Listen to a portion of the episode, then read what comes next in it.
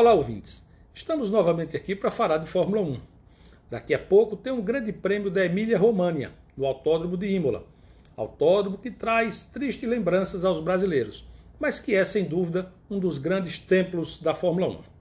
E nessa expectativa de ver como vai acontecer, como serão as disputas entre Mercedes e Red Bull, como será a disputa particular entre Hamilton e o Verstappen, e quem será o outro protagonista a subir no pódio?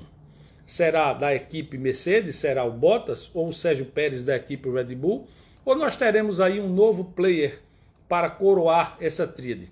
A Alpha Tauri tem se mostrado muito rápida, a Ferrari manteve a sua consistência da primeira prova e a McLaren surpreendeu a todos. Mas este ano, uma das características mais marcantes que a Fórmula 1 tem trazido até aqui é que tudo pode acontecer. É claro que o domínio da Mercedes ainda prevalece, mas a Red Bull evoluiu demais. O motor Honda empurra bastante. E as equipes que estão no pelotão médio estão andando muito próximas. São muitos talentos. Nós temos aqui muitos campeões mundiais. Além do Hamilton, nós temos o Raikkonen, nós temos o Vettel, nós temos o Alonso.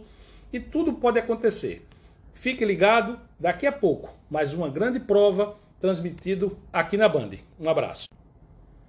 E não se esqueça, fique sempre ligado, sintonizado na Band News FM Manaíra, que por três vezes durante a semana nós trazemos as novidades com a nossa coluna Band News na pista com Zé Carneiro e você vai ficar atualizado de tudo o que acontece na Fórmula 1, inclusive informações de bastidores que não são facilmente encontradas na mídia.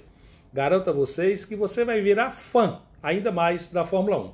Boa prova para todos, bom domingo e a gente se encontra durante a semana ouvindo a coluna Band News na pista com Zé Carneiro.